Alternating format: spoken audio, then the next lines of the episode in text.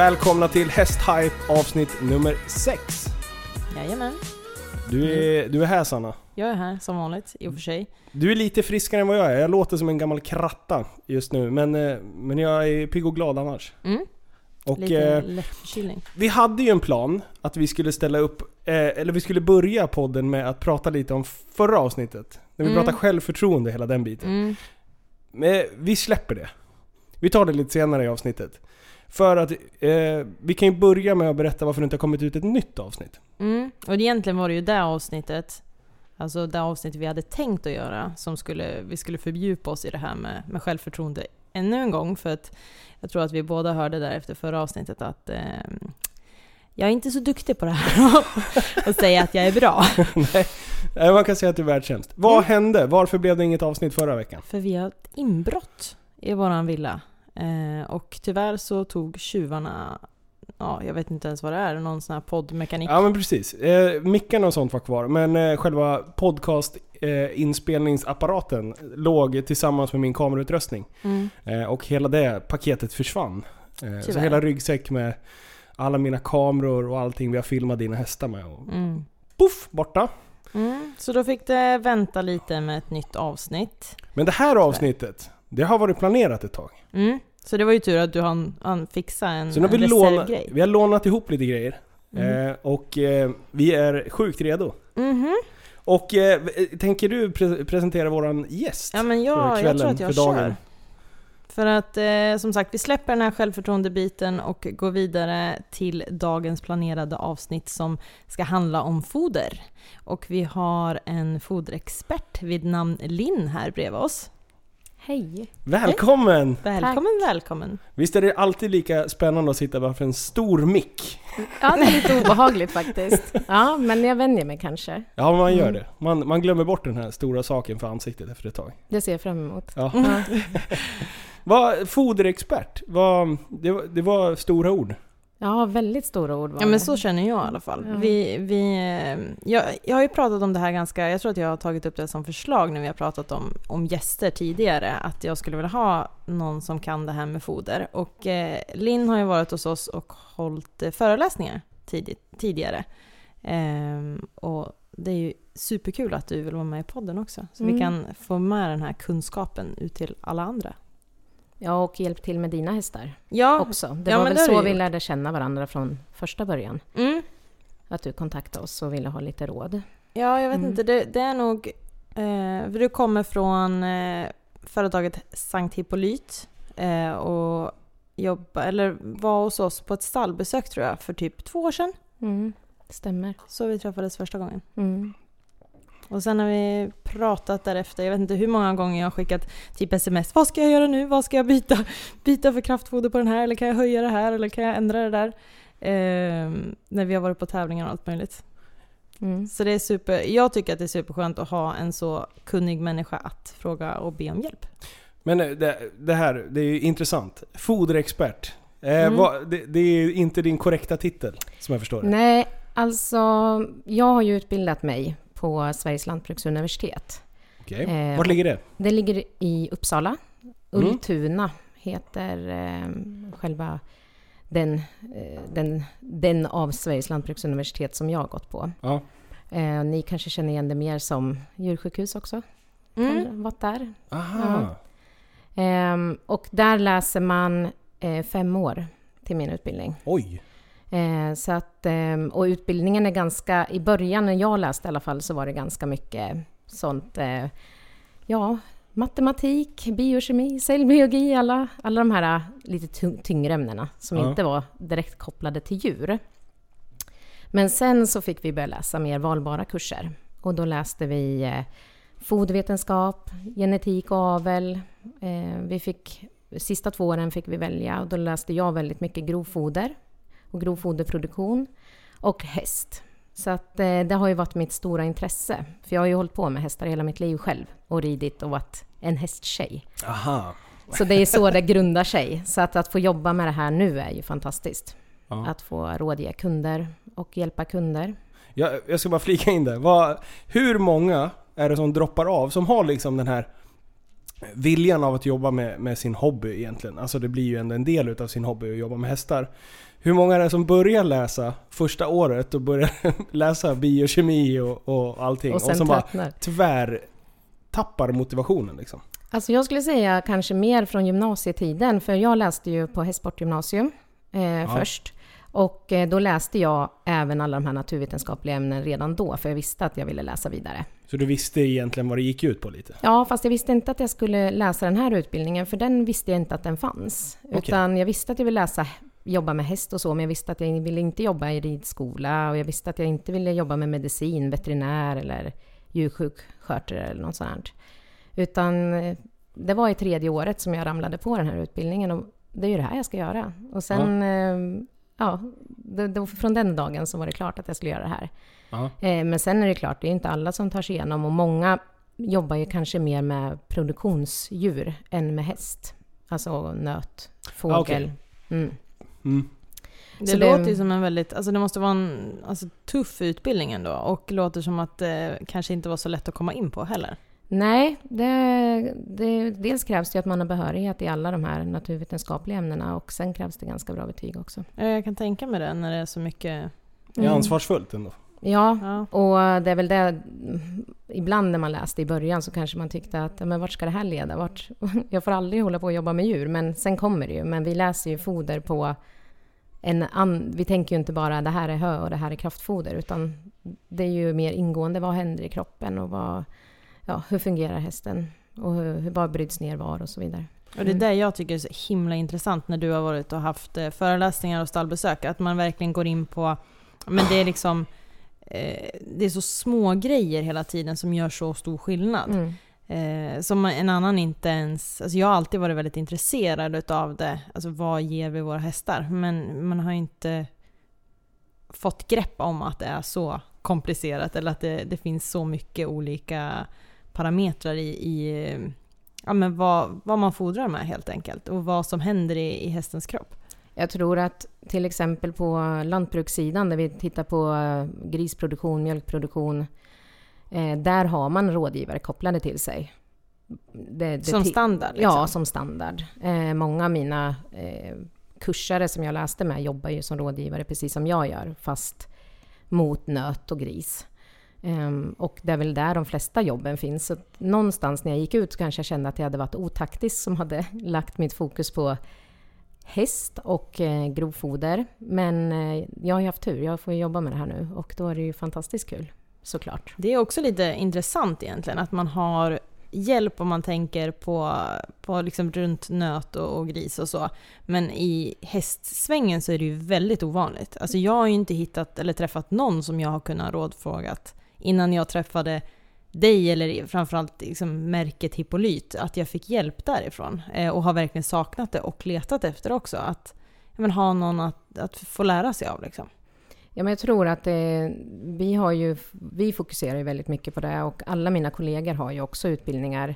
Eh, agronomutbildning, hippologutbildning eh, och ja, en tjej... Ja, va, va, va, va. Ja, Ag agrolog? agronom. Agronom? Mm. Vad är det?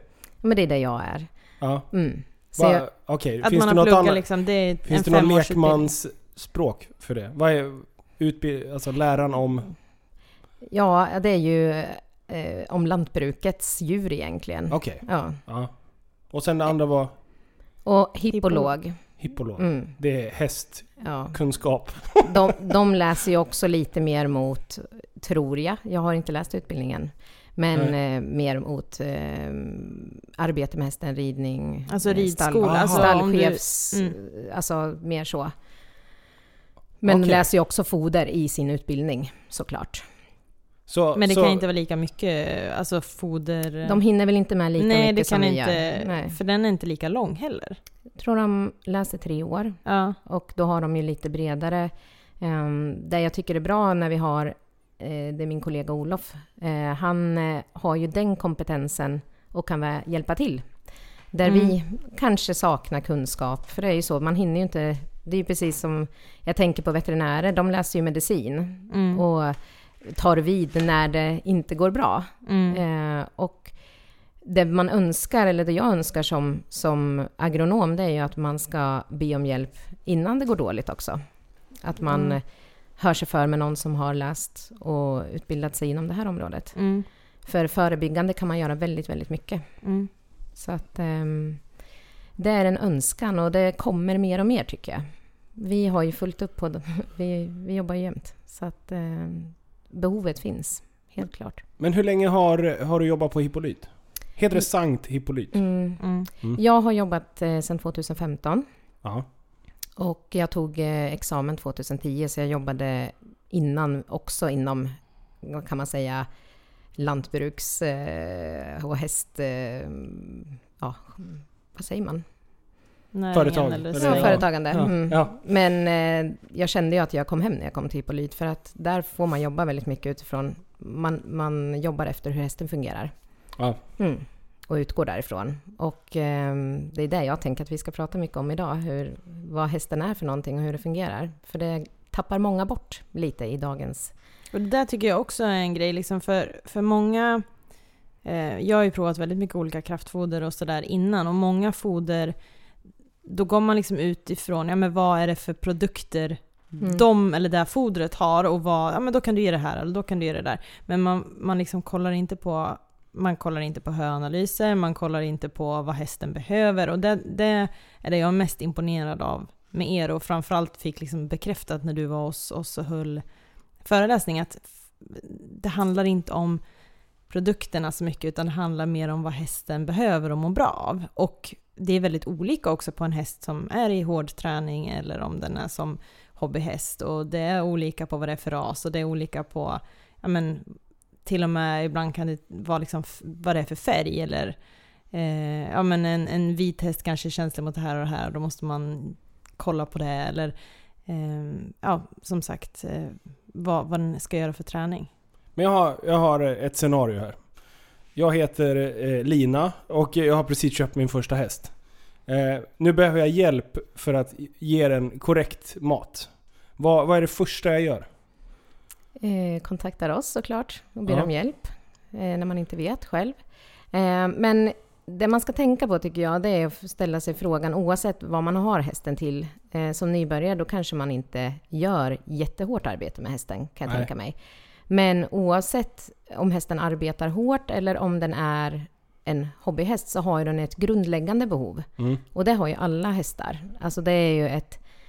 Ja, I våran värld kallar man det för underhållsbehov. Det är vad hästen behöver för att bara gå, stå, andas och vara häst. Ja. Ehm, och det behovet ser ungefär lika ut. Sen såklart så utgår man från hästens vikt.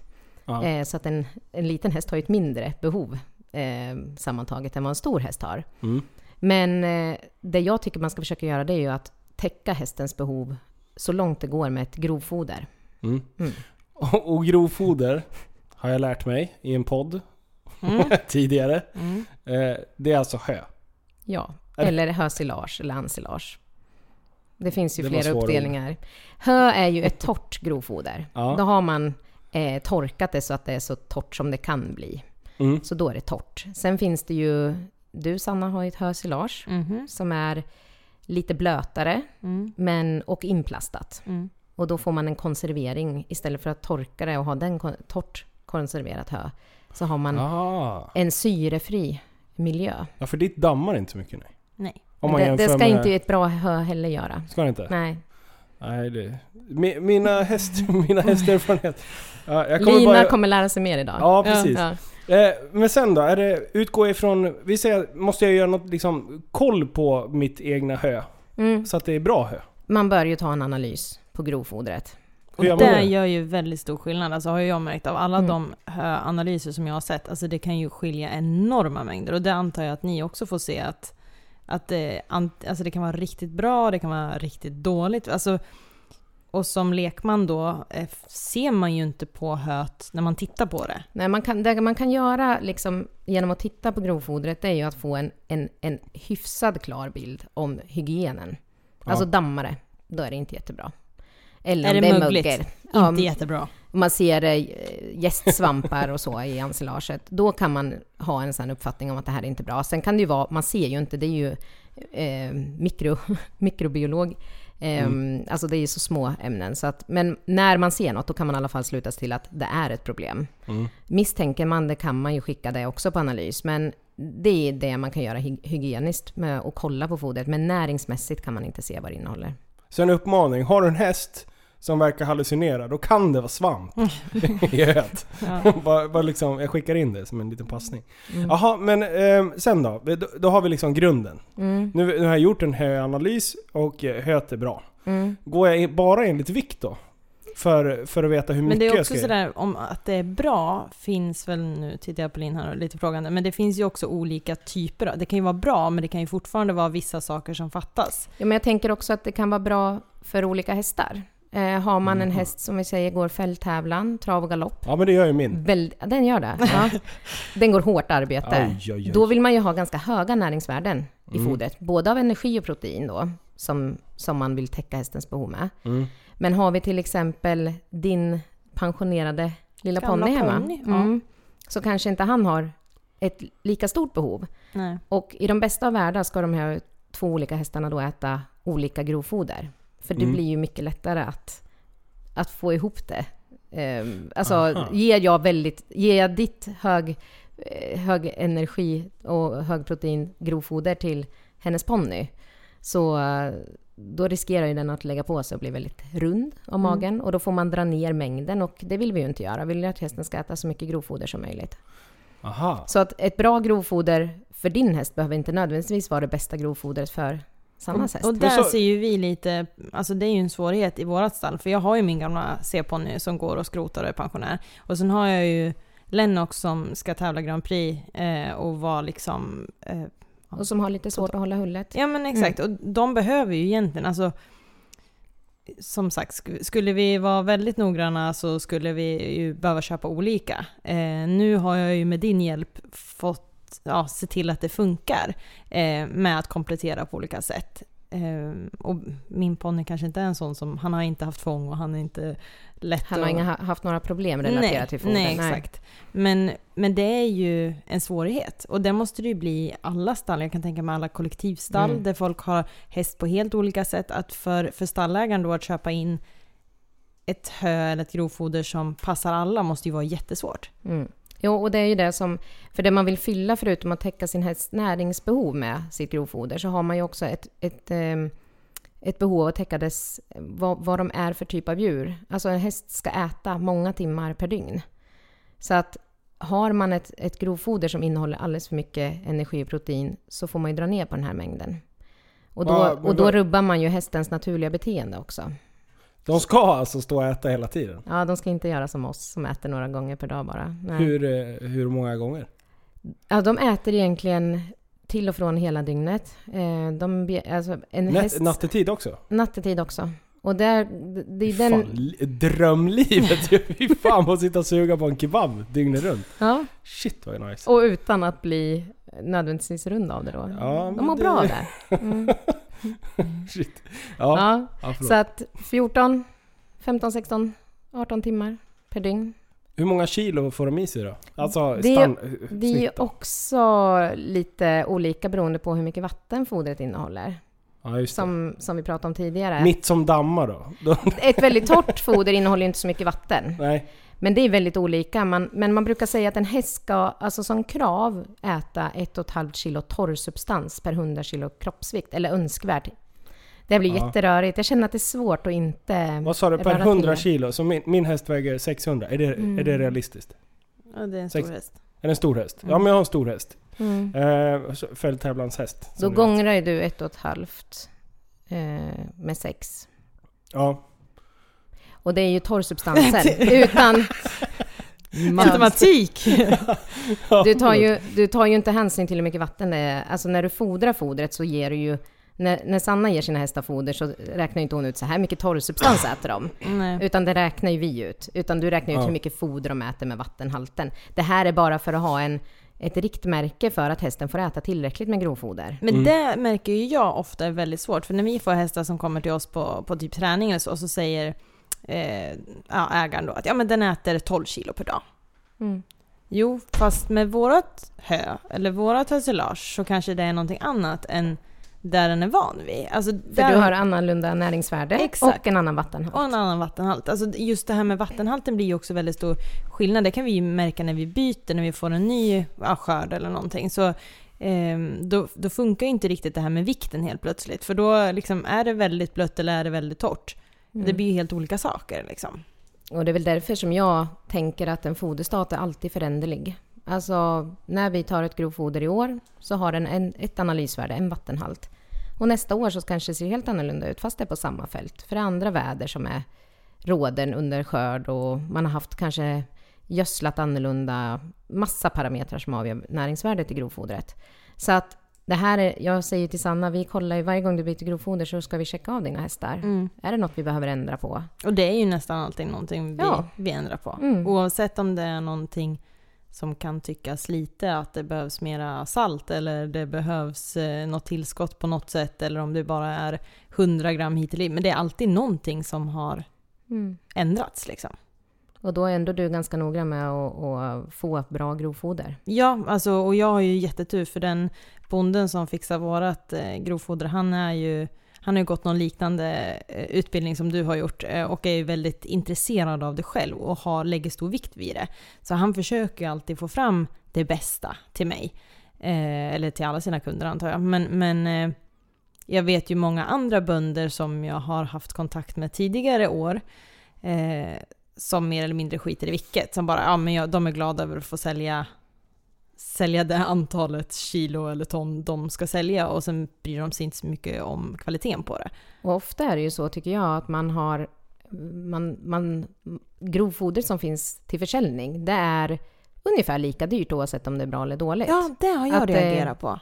Och det ställs inga egentliga, egentliga kvalitetskrav. Nej, det är ingen som typ frågar om en analys eller någonting och betalar ut efter det. Utan, och det blir ju en väldigt stor skillnad. Alltså för våran del har jag märkt, framförallt de här sista åren jag har fått hjälp utav dig eller Hippolyt, då det blir ju en väldigt stor skillnad i kraftfodret. Alltså vad vi behöver lägga till och om vi behöver mer protein. Det blir en kostnad där beroende på hur, Hur bra grovfodret grovfodret, är. Så att grovfodret ligger ju till grund över hur mycket jag behöver betala för, för kraftfoder sen liksom. Eller vad jag behöver lägga till för tillskott. Och det är där många tycker jag... Jag brukar säga dyrt blir det att fodra sin häst, där när man har ett dåligt grovfoder. Ja, När- exakt. när det man blir måste lägga till. skillnad. Mm. Aha. Mm. Ja, det, det är jätte, och det är jättekonstigt att vi är så... Alltså i ett land som Sverige där vi ändå har mycket... Eh, vi, vi kan ändå få fram bra grovfoder för att vi har ja, den typen av jordbruk och, och de åkrarna så att vi kan få fram. I andra länder som när vi har varit och tävlat typ i Spanien och Italien och sånt där, då är det svårt att ens få tag på grovfoder överhuvudtaget. Eh, så där kan jag mer förstå att det liksom, ja, ta någonting liksom. Men här när vi ändå kan få fram bra eh, grovfoder så tycka det är konstigt att vi inte har en typ kultur eller ett, ett sätt att se på det, att vi verkligen lägger stor vikt vid det. Och att vi har lärt oss redan på ridskolenivå att ja, men, förstå hur det ligger till och förstå värdet utav det. Jo, men det är väl lite så att, att grovfoderproducenter har inte haft så höga krav på sig. Och eh, tittar man mer eh, på lantbrukets djur, för att göra en parallell där, så det blir ganska tydligt. Ger man en ko fel foder så rasar mjölkproduktionen och det blir kronor och ören i slutändan.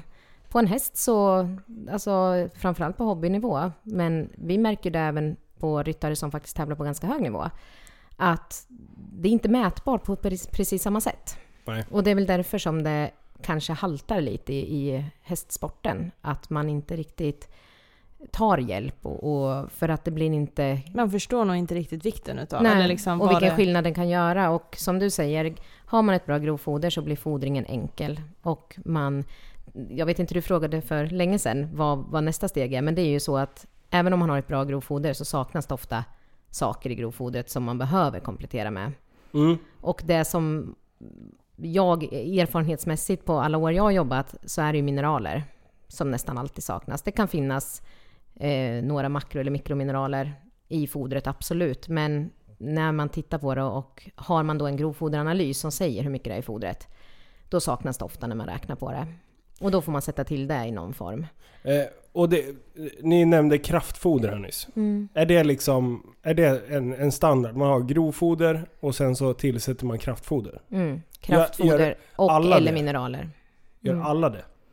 Nej, alltså många hästägare, alltså antingen så är det så att man bara ger ett grovfoder. Och det är ju jättebra att hästen får grovfoder och täcker sina behov, men man behöver då ofta sätta till mineraler. Och ger man inte, alltså mineraler kan man ju tillföra antingen genom att ge ett kraftfoder som innehåller mineraler. Mm. Eller så kan man ge det med en mineralblandning. Alltså Okej. rena mineral, Ja. mineraler. Är det det vita pulvret? Ja. det finns säkert i vitt pulver. Jag vet inte vad du... Men, jag Det finns i pelleterad form, det Ja. finns, men man ger en, en vi mycket har ju till, jag- med, jag har vi har till och med någon häst som hästar. har... ehm, som inte gillar mineraler, eller som är väldigt kinkig, som, som vi har fått några mineraler som, som är som typ godisar utav er. i kub. Ja men exakt, då kan man ge det liksom som godis och så får han i sig mineraler på Mm. det sättet. Aha. Så det, är ju jätte, det tycker jag var en jättesmart idé, för ofta, ofta finns det ju sådana mineraler som, som är i någon typ vit pulverform och då kan det ju vara ganska svårt att få i dem om man inte ger dem kraftfoder. Mm. Och det är ju det som, Okej. om man säger, vi, på mitt företag har vi ganska mycket vitaminer och mineraler i kraftfoder för att kunna ge så små mängder som möjligt av kraftfodret.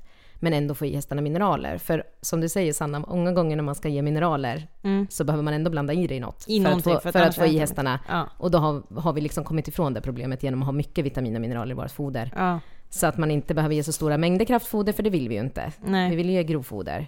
Men vi vill också få i mineralerna i hästarna. Ja, men exakt, jag tror det där du tänker på vitt pulver, nu kommer jag på, det var ju en utav våra anställda tjejer som hade väldigt mycket sådana här burkar och grejer med vitt pulver hit och vitt pulver dit. Som du har varit med och fodrat Linus. Ja, det var ett helvete. Eh, med massa små, det ska vara en tesked utav det och en tesked utav det och en tesked utav det. Den hästen tog ju mer än vad de andra 19 tog. Ja, men det var ju väldigt mycket eh, olika ja, extra grejer som jag inte riktigt vet om. Okej, hade ja men då, då. Men det var ju säkert, alltså det var ju typ olika typer av tillskott och olika typer av mineraler då. då. Oavsett om man visste om den behövde det eller inte. Det. Ja. Men eh, kraftfoder då? Eh, det vet jag att det finns någon sorts müsli. Mm. Mm. Pellets, müsli. det sant? absolut. Ja. Mm. Du ser. Jag har Mm. koll på läget. Och det, jag vet inte om du har varit med och fodrat så mycket sen vi Nej, inte sen jag bytt. bytte till Hippolyt. Alltså vi har väl haft Hippolyt nu i två år då. Ehm, men det jag tycker är så fascinerande med Hippolyt, det är ju att de luktar ju så mycket. Alltså det är ju verkligen, det luktar ju örter och ehm, ja, man känner ju att man skulle kunna äta det själv liksom. Mm. Och många hästar tycker ju om det. Ja, Så är det ju. men verkligen. Ja, vi har nog, eh, vi har någon som är lite halvkinkig, men han är ju kinkig på allt. Men alla, alla andra som har varit i våra stall har ju ätit det med god, god aptit. Mm. Men, och sen vet ju jag nu att eh, likt en ko så har ju hästen flera magar. Nej, Har den inte det? den är ju inte lik en ko.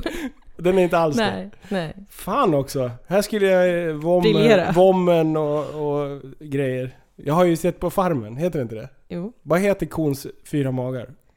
Eh, vom, blad, mage, nätmage och... Eh, gud, nu står det still. Löpmage. Fan. Mm. Jag, jag tänkte briljera. Ja men jag kan ju det efter alla tävlingar i Farmen. Jaha, så att hästen har en. De har en mage. Eh, de har... Eh, de, det kallas att de är grovtarmsjäsare. Oj. Eh, de har en eh, grovtarmsfunktion, alltså hästen, fodret uppehåller sig ganska länge i grovtarmen. Mm. Och i grovtarmen så finns det mikroorganismer, ungefär som det finns i vommen på kons mage. Säger mig ingenting men ja. Eh, Men det, de hjälper till att bryta ner fodret. Eh, så att hästen är väldigt beroende av sina eh, mikroorganismer. Är det där den mesta näringen tas upp alltså? Nej, det, framförallt grovfodret, fibrer. Eh, det, det är mikroorganismerna i grovtarmen som bryter ner grovfodret kan man säga. Okej. Och, Mm. och det är därför en häst är anpassad för att äta grovfoder, för de har en mag, mag och tarmsystem som ser ut så. Ah. Eh, ger vi kraftfoder så är det ofta ganska mycket stärkelse i kraftfoder, kan vara. Eh, och det tas ju upp i tunntarmen på hästen. Och Mm. hästen är inte, alltså i gräs finns det i princip ingen stärkelse. Så att Nej. hästen normalt sett äter inte stärkelse. Och i kraftfoder är det stärkelse. Så att man vill ju, det är därför man vill fodra med så mycket grovfoder som möjligt, för att hästen är gjord för att jäsa de här fibrerna och ta upp de typerna av kolhydrater i grovtarmen. Då. Ja. Eh, medan vi är ändå inne på det här med mage och det. Vad, vad är det som händer? Jag vet att kolik är inget bra för en häst. Nej. Det är dåligt. Vad är det som händer? Kan ni förklara det för mig? Det finns ju flera olika typer av kolik. Okej, Ja, det var en svår så fråga. det är liksom inte bara... Är du veterinär också? Nej, absolut inte. Och det är väl det, jag brukar... Alltså när det kommer till så här foderrelaterade problem så ehm, försöker jag... Vi försöker ju såklart hjälpa till hur ska du fodra en häst, för det gör skillnad om man fodrar sin häst rätt. Eh, men som ett exempel, på vintern till exempel, så är det ju väldigt många hästar som får förstoppningskolik. Ah. Och det är ju ofta för att man ger dem grovfoder som kanske är ganska torrt. Ja. Och sen ger man inte vatten, det fryser i hagen.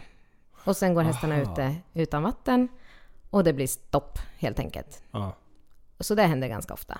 Är det det vi har gjort någon gång? Du har haft någon häst som vi har varit ute och gått med hela jävla nätten och grejer. Mm, Men den hade också, den hade ju kolik. Men det tror jag var någon typ av gaskolik-aktigt. Jag vet inte va, riktigt varför den eh, hade det. Jag vet inte ens när det var eller vilken Jag kommer inte ens ihåg vilken häst det var, men hade Nej. inte den hästen... Var inte det typ två gånger med samma häst? ja, jag kommer faktiskt inte riktigt ihåg vilken det ens var. Men, Nej, men... eh, Det här men är fem år sedan. Ja, ja Ni har det, inte jättestora problem med kolik med andra ord? Nej, det har vi verkligen inte. Jag har varit väldigt Peppa peppa, eh, förskonad med, med sådana problem överhuvudtaget. Eh, Men, men, det är, men det är väl också att man är väldigt noga med att, att de får i sig dricker och håller koll på dem hela tiden så att man kan liksom vara där och förebygga om det... Eh, ja, Hur mycket ska en häst börjar. dricka per dygn då? Alltså den, är som ett underhållsbehov då, så har Ja. de, alltså en 500 kilos häst Ja. har ungefär 25 liter som underhållsbehov. Men sen ökar det vid prestation, när de blir svettiga. Ja. Om de dier till exempel. Så det kan vara upp till 50-75 liter om det är liksom Fan, det är de mycket för- vatten alltså. Ja, det är jättemycket Mm. vatten. Och hästar är ju vana att dricka spegelblanka ytor, alltså när de dricker. Så att många hästar dricker mer när de dricker i hink jämfört med vattenkopp också. Ja. Och vattenkopp kan det vara lite dåligt tryck i och så. Så att har man problem med att hästen dricker dåligt så provar man att sätta dit en hink så kan det gå mycket bättre då. Mm. Mm. Och sen där är innehåller ju- gräs väldigt mycket vatten. Så hästen naturligt, när den betar gräs får den ju i sig väldigt mycket vatten. Okej. Mm. Mm. Och det får den ju inte då om man har torrt. Torrt hö. Inte som jag har till min. Nej, inte torrt. torrt Inte, dammigt inte torrt. hö. Det bara Nej. dammar. Nej, det, det är inget bra. Helt grå runt ögonen liksom. Men det där med vatten också, alltså det, eller det har nog alltid varit väldigt noggrann med. För den här ponnyn då som går, som är gammal nu, han hade problem med eh, urinsten. Eh, så han var ju svår att få. Så då när han fick urinsten så ville han ju inte dricka för det gjorde ont att kissa. Och så blev det ju sådär ond spiral och sen fick han åka in på och få dropp och sen var han bättre ett tag igen. Och sen, så det där med, med att de ska få i sig vätska har jag alltid varit så himla nojig med. Och det tror jag är en anledning till att man slipper det här med kolik också. För att du är duktig på att få Ja, men att man, och att man är duktig på att hålla koll på att de dricker. Att för det första så har vi, när vi byggde våra stall så var vi väldigt noggranna då med att de vattenkopparna vi har ska vara väldigt stora och det ska vara jättebra tryck i det.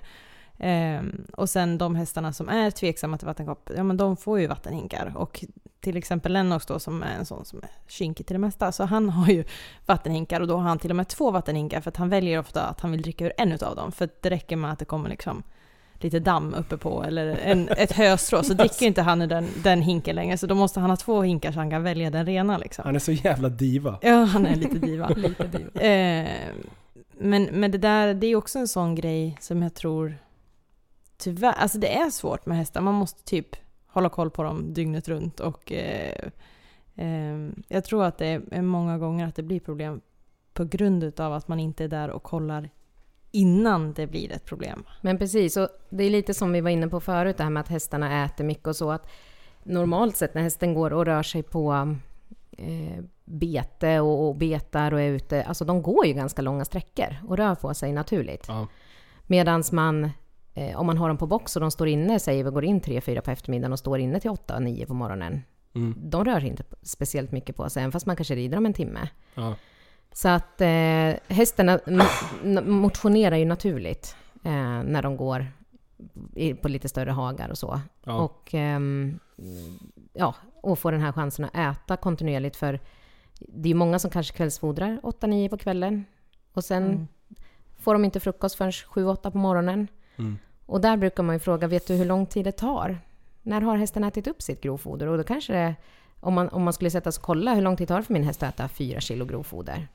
Då Ja. kanske det är slut strax efter midnatt. Mm. Och då kanske hästen står på tom mage i sju timmar, speciellt om de står på spån eller torv eller halmpellets eller så. Något som de inte kan peta Något alltså. de inte kan äta. Så där har man ju en jättefördel att stå, låta hästen stå på halm, för då kan den ju stå och plocka i halmen och äta det. Ehm, Jaha, de, de äter halm också? Mm. Mm. De äter allt? Ja men ehm, sen det är ju som Lennox han står ju på halm. Nu står han på halm av andra anledningar. Bara för att han inte vill lägga sig. Men, men han eh, petar ju oftast i det. Eh, liksom, han äter ju inte så mycket men han håller ju ändå på och petar i det. Han har liksom. sysselsättningen. Ja. Mm. Mm. Och där, vi har ju varit väldigt, eh, alltså jag är ju väldigt eh, nojig med det här att det ska vara så att man ska dra ut, eller sprida ut eh, fodringarna så mycket som möjligt på dygnet. Så vi fodrar ju sista gången vid tio. Och det där har jag, det är ju svårt när man ska ha personal och man ska ha hjälp som Mm. gör det. Men jag är väldigt hård med det där att det, ja, vi, de måste få sen kvällsmat liksom, så att de kan hålla på eh, så lång tid som möjligt på dygnet. Mm. Men, men jag har en annan fråga. Förlåt, nu avbröt jag dig. Nej, kör. Men, eh, om man pratar människors kost så pratar man ju väldigt mycket om kolhydrater, protein, fett och, och sådana här grejer. Pratar man samma när det gäller hästar eller funkar vi så olika liksom? Vi fungerar ju olika eftersom att vi har ju inte riktigt den här eh, grovtarmsfunktionen som hästen har. Eh, men man har ju de här... eh, Man ska fylla hästens behov av energi då. Ja. Eh, där det mesta räknas in då som både då fett och, och kolhydrater i den. Ehm, och sen så har vi ehm, protein som hästen ska behöva täcka då, sina Ja. behov av. Och är det så att man till exempel, det spelar ingen roll hur mycket du rider och hur mycket du tränar din häst, om hästen fortfarande inte täcker sina behov. För då kan Ja. de ju inte muskla sig och bygga Nej, precis. muskler.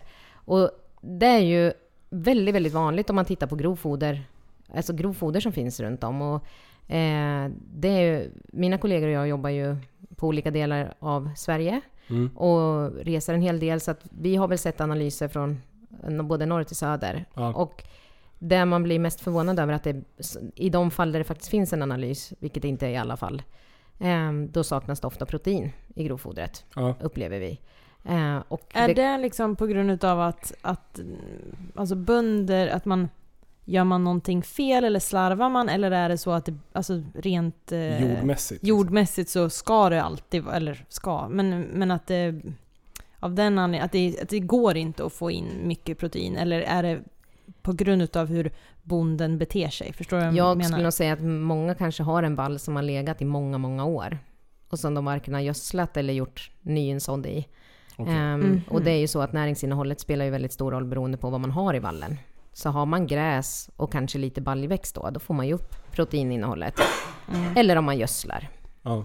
Så um, många kanske slarvar med det här och tar hand om sin vall för att få de här bra näringsvärdena. Och Så det, att om vi hästägare eller de som köper fodret blir noggrannare och noggrannare och, och kräva analys eller be Mm. om analys så kommer troligtvis ja, jordbruket, alltså då blir det bättre och bättre. Jag tycker att det har blivit bättre på de åtta åren jag har jobbat faktiskt. Eh, Men sen är det ju det att många har ju, är ju jätteglada. Jag har ett analyserat grovfoder. Okej, men vad är det bra? Nej, men det är ju analyserat. Men det betyder Ja, ju inte att det Nej, är bra. Att det är bra. Nej. Utan det är ju någonting som vi ganska ofta möter på. Att kunden förstår sig ju inte sen på hur man ska läsa de här siffrorna.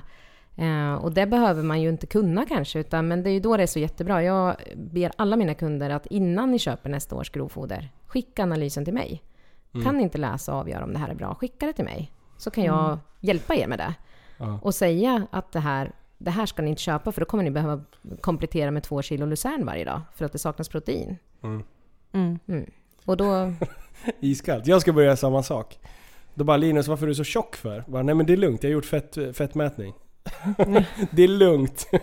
Jag har gjort, jag vet, jag, jag har ett papper på hur Det räcker bara att göra fettmätningen så är det bra. Det, Mm. det är skitbra. Men, men det... Och, alltså det... Jag, jag känner ju också så, nu har jag ju fått lite nycklar av dig vad man kan titta på liksom sådär, med, med protein och sådär. Men jag känner ju när jag tittar på analysen att ja, men jag vet inte. Och som i årets analys som vi tittade på för några veckor sedan bara så var det ju fosforbrist. Eller hur?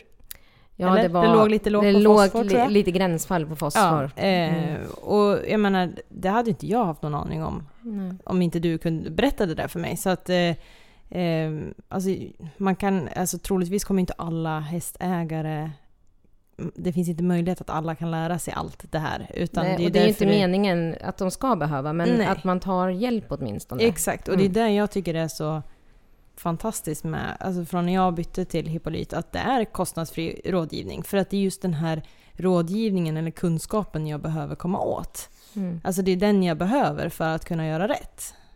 Ja, och sen lär man sig ju lite hela tiden Ja, själv exakt. då. Mm. Ju fler gånger eh, man får hjälp, desto mer information får man ju själv. Liksom. Mm. Och också lite sådär sunt förnuft, hum, ja, av Men det är, väl det, som, det är väl det som jag önskvärt vill när jag har träffat en kund då, som dig som har en ny häst. Det är ju Mm. att du ska förstå när du går hem från min träff med dig att hästen äter gräs. Det är en grovfoderätare, den ska äta mycket gräs. Eh, men sen saknas det saker i grovfodret och då ska du komplettera med det och i rätt mängd. Mm. För det är ju ofta, du, som du nämnde tidigare, en, en tjej i ditt stall som kanske hade jätte, jättemånga tillskott men visste kanske inte riktigt vad det här tillskottet gjorde med just sin häst. Nej, och det och saknas det är... saker, att man kompletterar med just det och i rätt mängd. Ja, men och det verkar det ju vara... Alltså, eh, jag tror att alla eh, inom ridsportens värld är väldigt måna om att deras hästar äter rätt. Men jag tror inte att man har kunskapen till att se till att de äter rätt. Utan man tror du att man kan liksom köpa sig ur problemet på något sätt. Man köper ja, men massa tillskott, massa olika grejer. Eller i många tävlingar som jag är på också så vinner man ju olika tillskott eller eh, mineraler och grejer. Och så bara, ja ah, men nu vann jag den här. Ja men då ger jag min häst det. Eh, och sen har man typ mättat sitt dåliga samvete på att ja, men, ja, men hästen får rätt eller den, den får bra grejer. Eh, men sen när det kommer till kritan så kanske det inte var alls där den behövde. Nej. Och det är det som vi många gånger ser, tycker jag, att man, man har börjat i fel ända. Och många gånger när jag kommer ut och kanske frågar en, en kund om vad, eh, vad de fodrar med, hur mycket grovfoder får din häst, så börjar de svara på hur mycket kraftfoder de ger sin häst. Mm. För grovfodret glömmer de bort. Mm. Att det här är den viktigaste delen. Mm. Och sen kan det också vara så att man frågar vad ger du extra? Nej, jag ger inget extra. Och sen när de börjar tänka efter och rabblar upp så visar det sig att det är fem tillskott extra som de inte ens har tänkt på att de ger. Nej. Så att eh, medvetenheten i det. Ja, Mm. och sen jag tycker i alla fall i de här kollektivstallen man har stått, eh, eller som jag har stått i med alla mina hästar under, innan vi byggde eget stall, så var det mycket så att, ja men vad, vad ger boxgrannen? Alltså vad, Mm. vad har de för tillskott? Ja men då ska man köpa, men det var bra, då köper man samma liksom. Eh, sen om det passar just min häst och till vad jag ska använda hästen till, Mm. det spelar inte så stor roll. Plus att jag tycker att många har lite sådär skev bild på men vad gör din häst egentligen? Är den verkligen en, en toppresterande häst? Behöver den ditten och datten? Eller är det liksom mer en kanske hobbyhäst att man har... eh, Ja, att den kanske skulle klara sig ganska bra på, på just de här Men det är det som är intressant när du säger, för att många gånger, jag har ju lärt mig ungefär när folk säger så här mycket rider min häst. Och då tänker jag det här är ett lätt arbete. Mm. Och eh, då kan ju hästägaren själv bli lite, nej men det är inte, de tycker att de rider sin häst ganska hårt. Mm. Men när vi pratar hårdpresterande hästar så är det ju främ- framförallt hästar som verkligen tar ut sig. Alltså trav, galopphästar, fälttävlanshästar. Ja. Eh, medelhårt arbete. Dina hästar går på ett medelhårt arbete. Mm. Ehm, får absolut upp pulsen och andningsfrekvensen och så, men alltså det är inte det här att de pumpar ur sig fullständigt. Nej, och det, där tycker jag också att man har som viktig... Alltså att man faktiskt tänker på, alltså precis som du sa innan, att hästen är gjord för att röra på sig hela tiden. Alltså typ dygnet runt. Och då är den här timmen man rider är väldigt lätt, alltså det är en väldigt kort period mot Mm. vad den kanske är skapt för. Mm. Liksom. Den kanske till och med rör sig mindre fast man rider än om den hade gått på en lösdrift. Ja men exakt. Och där tror jag inte så många tänker på. Utan man tycker att då den här timmen man tar ut och rider, då bara, "Ah, men vi var på en långtur i skogen här och det var ju jobbigt. Mm. Fast inte, liksom, inte för vad hästen är, är skapt för. Nej. Så att man ska ju anpassa såklart foderintaget och det är ju så att man ser ju på hästen ehm, om den är blir den rund, ja då har man ju gett för mycket mat. Mm. Och blir den tunn så har den ätit för lite. Så det ger ju ändå en indikation Mm. på hur hästen... Men det är också det att om man inte har en analys på grovfodret, många säger att jag ser hur min häst ser ut, jag behöver ingen analys. Men man ser ju problemen först, alltså när hästen väl har fallit ur och inte musklat sig. Men då har den ju redan gått på brist. Alltså för lite protein. Och sen Mm. Tycker jag att det, det är ju så många sådana som vi har märkt, det jag nästan har märkt, det kanske inte det här med att hålla hullet och så, tyckte jag att man, alltså det kanske vi kunde göra lite grann förut också, men efter att ha fått eh, kunskapen från er och få, få verkligen välja ut det som passar just den här och den här hästen. Det jag tycker varit störst skillnad när vi provade Hippolyt, det var pälsen och hovarna. Mm. Det var liksom att hästens allmäntillstånd, där man kanske inte riktigt... Du ser det inte förrän det har blivit jättekatastrof eller förrän det blir väldigt mycket bättre. Men, ja, men de blir blankare i pälsen, de är mer välmående, eh, har bättre hovkvalitet. Ja, och sen lite- din Lennox har ju också hållit sig bättre i hull. Ja, jo, men han Ja. har ju varit en sån som var svår att hålla hull på. Mm. Framförallt när han reser så är han ju väldigt svår att hålla hull på. Eh, så han är ju en sån som man märkte stor skillnad på. Men som typ min gamla ponny då. Det var ju inte direkt så att han hade inte något problem att hålla hull och han var inte för tjock heller. Men även han har bättre hovkvalitet och bättre, en bättre päls. Mm. Eh, även om han inte liksom presterar eller ehm, Han ja. är häst just nu. Ja, men han är ju bara häst liksom. Så det, man ja, märkte ju inte det. Då tänker man mer så, ja, men han var lite tufsig i pälsen för att han är gammal. Liksom. Men det vart ju jättestor skillnad. Mm. Ehm, och, och där tycker jag, det är, det är sån här, Det går inte att säga att man ska se det med ögat liksom. Utan det är så små saker som, som eh, ja, man märker förändringen när man har, har, när man redan har gjort den liksom. Ja. Och det sker så sakta men säkert också, så det är inte från en dag till en annan. Liksom. Det är inte så tydligt att de tapp, eller får sämre och sämre hovkvalitet, utan det går ju liksom ja, sakta men säkert åt fel håll eller sakta men säkert åt rätt håll. Det kan ta lite tid och just det här att många gånger så kan problemet ligga till och med kanske innan man har köpt hästen. Att det har påbörjats ett problem och man vet inte. Så att... ehm, Och likadant där är ju jättefascinerande också. Nu måste jag lite sådär säga någon, en speciell produkt från er. Eh, Mikrovitalen. mm. Just med... Eh, vi har ju haft hästar som har problem med mugg eh, eller eksem. Eh, och det är ju också en sån här, då tror man att ah, men den här hästen har de här problemen. Den har vita ben så den har mugg. Eh, men med hjälp av att, att få en bättre inre hälsa så blir det en liksom, en mer välmående häst. Mm. Vad är mugg? Mugg. Eh, ja. Nej men det, det blir det som, eh, vad ska man säga då, skorv i karleden på hästen. Okej. Och då tänker du, var det karleden? Typ... men, men Sa du som att jag typ- fejkar? Fake it till you make it. Som typ Okej. eh, svamp. Alltså som... Skorv. Ja. Okej. Det blir ju som eh, tillväxt. hudirritation. Ja. Mm. Och eh, många gånger så tvättar man och skrubbar på det där. Jaha, och det blir bara värre. Ja, eller man kanske får det lite i schakt men det blir liksom inte helt bra. Jag säger, det är någon typ av svamp. Säger vi. Ja, Ja, bakteriell tillväxt. Ja. hudåkomma. Ja, jag, jag går vidare. Mugg. Mm. Okej. Mm. Ja, men, men Vad, det, fin, vad finns det för tillskott? Alltså, finns det typ... vad- Hur, hur många vad olika... finns det inte för tillskott på Ja, det är marknaden? nog snarare så. Ja. det, är det urspårat?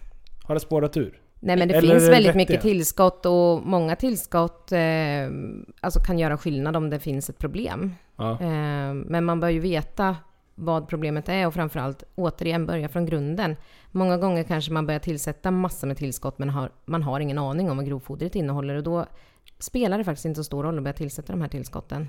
ja. Så att eh, man bör veta vad man gör, tycker jag. Okej. För nu ska jag ut och tävla min häst. Och eh, 600 kilo eh, häst ute på fälttävlansarenorna. Eh, om jag stoppar i min häst nypon, var, varför gör jag det? Eh, många ger ju nypon för leder till hästen. Är det bra för leder? Det finns inga studier direkt som stödjer det. Okej.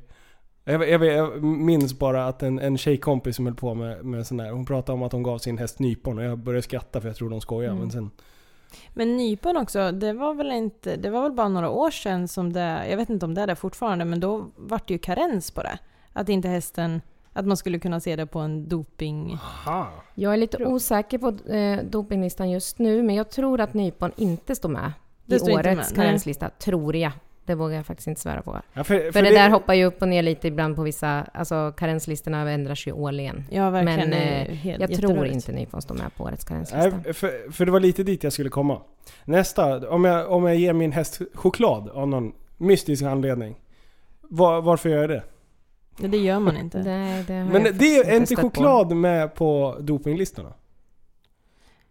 Alltså det Var det inte... inte snack om att Jo, alltså travvärlden höll på med Jo mycket men det är ju så att allting där vi människor äter, det är ju likadant om jag tar en Ipren och hästen slickar på mina fingrar så är det ju saker i de här eh, ja, de, den kosten som vi ska äta eller har som hästen, eller hästens dopingprov kan reagera på. Sen är det ju inte så att någon ger hästen chok- choklad av en anledning och det åker dit på doping utan det är väl mer att det är något ämne i chokladen då som häst som tas upp på det här Jag har dopingprovet. faktiskt inte varit i kontakt med det. Man, Okej. man kommer i kontakt med nya saker jämt och det här har jag faktiskt inte varit i kontakt med med choklad i häst. För, för jag läste, när jag var, när jag var ung, jätteung, jag, då, då var det snack om att, att de hade ställt till det, travmänniskorna. Eh, alltså typ, hade varit in och matat varandras hästar med, som skulle synas på dopingresultatet för att få varandra uteslutna. Att det var någon så här under, uppgörelse i den undre bettingvärlden och, och grejer. Och därför reagerade jag på just choklad. Men det, Mhm. det stämmer alltså inte. Alltså jag, tror, jag, jag har också hört jättemycket snack om det. Att eh, Ja, det bara man, jag. ska, Alltså. man, ska inte, man ska passa sig för att det kan synas på doping. Men jag tror inte att någon ger hästen choklad utav att, att det ska göra någon skillnad. Utan i så fall så är det ju att, att man då vet att, ja men jag vet inte, jag, jag kan inte svara på om det är så, men att typ kakao syns på dopingprovet. Och då ge, ger man hästen choklad bara för att det, ja, den Tror ska att åka det ska dit. liksom. Men eh, vad vad om... Eh, finns det doping i hästvärlden? ja. Ja, absolut. Det kan ju dopa en häst. Vad, Sen tror jag du, Sanna, är bättre på det här med, med checkar på tävling och så än vad jag är. ja, alltså... Jag, Varför jag kan gör inte... folk det? För att de inte... Är det för att dölja smärta då? För, Visst, Eller- alltså i typ galopp och trav, nu, nu har inte jag hållit på med det så jag kan nog inte svära på det, men då tror jag att det är för att öka liksom, syreupptagningen eller att... Eh, ja men precis som en, en eh, elitidrottare som ska springa fort liksom, att, att Ja. du ska kunna prestera mera. I, I dressyrvärlden och hoppvärlden så är det ju mera ens, ens, alltså att du ska dölja smärta. ja. Eh, om de har ont någonstans eller ja, att du, du dopar hästen för att den ska kunna, kunna prestera fast den kanske inte är på topp egentligen. Liksom. Mm.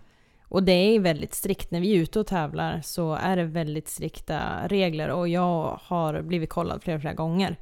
Eh, både, alltså nu för tiden så börjar det till och med bli doping på ryttan. Det är faktiskt ganska nytt. Mm. Men dopingtester på häst har ju gjorts jättemycket. Och på varje internationell tävling så tar de några stycken.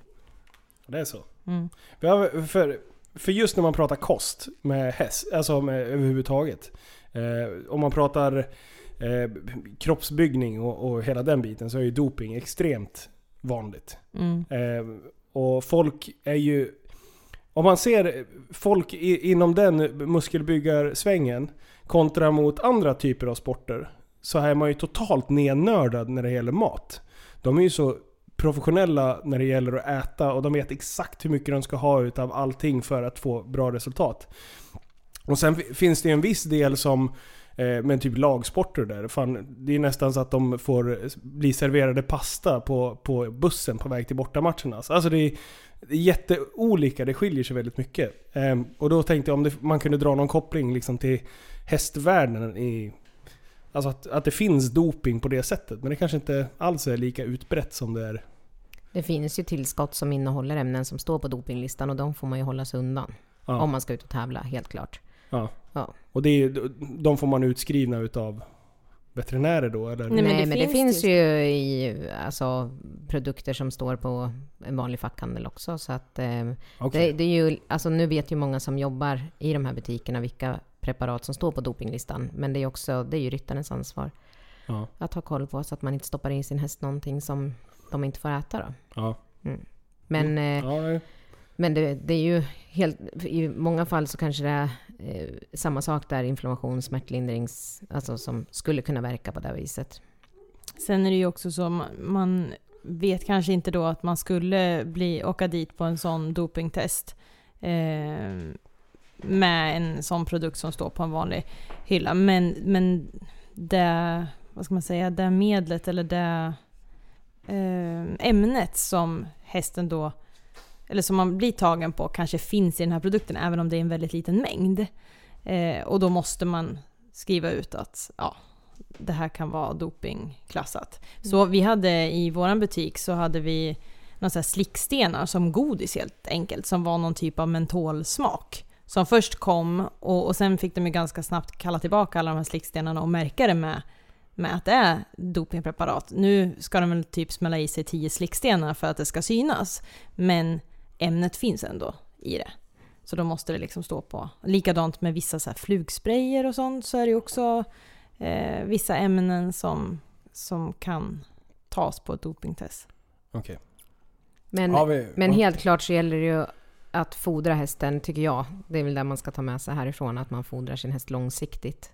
Mm. Och bygger upp hästen på ja, framförallt grovfoder. Och, Och och, och komplettera jag- med det som eventuellt behövs extra. Och det tycker jag också är väldigt...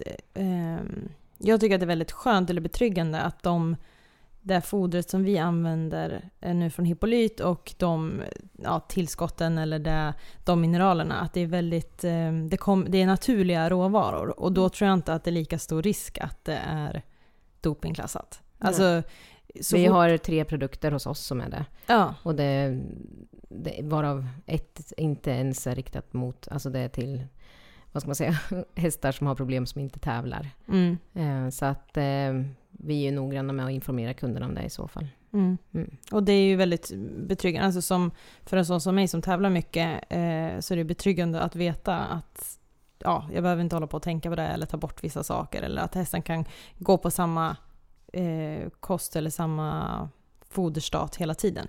Mm. Även om vi är och tävlar mycket. Jag, eh, vi, vi fick ju tips om, eh, vi, om ett ämne vi kunde prata om. Ehm, och det är sparven. Mm. Är det, det, är- det är ganska bra läge att ändå... Ja, upp det, men jag har pratat lite med, med Linn om det här förut. Att jag är så ledsen att vi inte hade Hippolyt under ti- sparventiden. Ja. Eh, för sparven är då alltså en häst som jag hittade efter att vi var på EM 2012 tror jag det var. Mm. Eh, så på väg hem så hade jag kollat lite hästannonser på, på nätet och sett en häst som jag bara, men den här den var väldigt bra stam och det såg fin ut, varför ligger den så billigt? Jag var lite konfunderad varför den låg billigt. Och så stannade vi till hos den hästhandlaren eh, och hittade då en, en häst som var på väg att dö. Liksom.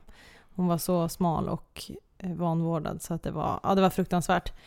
Eh, och tog beslutet där och då att vi, ja, vi måste få med henne hem. Liksom. Hon kommer inte överleva här. Så vi bar upp henne på transport eller på lastbilen och Var det misskött då eller? På ja, stället? hon stod- hade nog varken fått mat eller vatten. Väldigt Okej. länge. Ja, för jag har sett bilderna på den. Och det är, vi kan lägga upp det i vår Facebookgrupp sen så folk kan gå in och kika. Mm. Eller så kan ni söka på YouTube efter eh, Sanna Nilsson Sparven. Då borde det komma upp. Mm. Um, ja. Men, men när vi tog hem henne då så först så fick hon vara i vårt utestall för vi trodde ju att hon var sjuk på något sätt. Eller det fanns ju en risk att hon var sjuk. Um, och liksom stå isolerat då. Uh, och sen började vi ju sakta men säkert, vi hade veterinär ute och sådär och fick hjälp.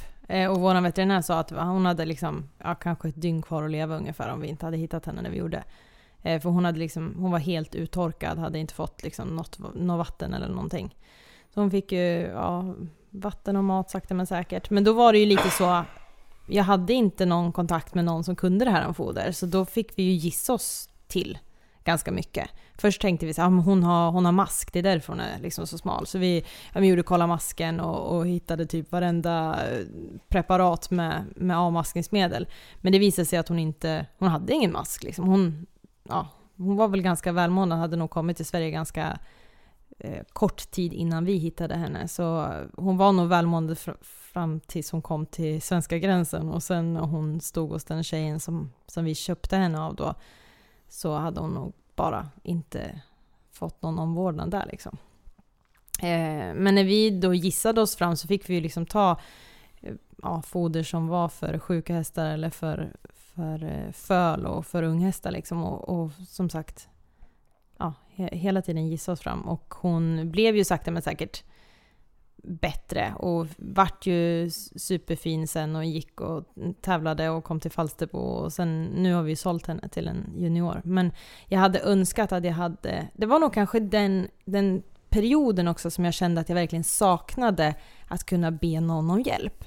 Eh, och började leta efter andra fodermärken där jag kunde få mer stöttning. Och till sist så hittade vi Hippolyt och nu är jag ju väldigt nöjd över att vi har, har gjort det. Men hur lång tid tog det att få sparven från eh, vrak till häst? Så det beror ju på vad man menar till häst. Men, men det tog några månader bara för att hon skulle kunna alltså, vara en normal häst ute i, i hagen. Och, ja, hon låg jättemycket i början, var väldigt trött och mådde ju dåligt. Hade ju jätteproblem med både hovar och slemhinnor och tänder och allting. Bara för att hon var, alltså hon var väldigt illa däran. Eh, men jag tror att hon tävlade första gången, det var typ ett år efter att vi hade hittat henne. Mm.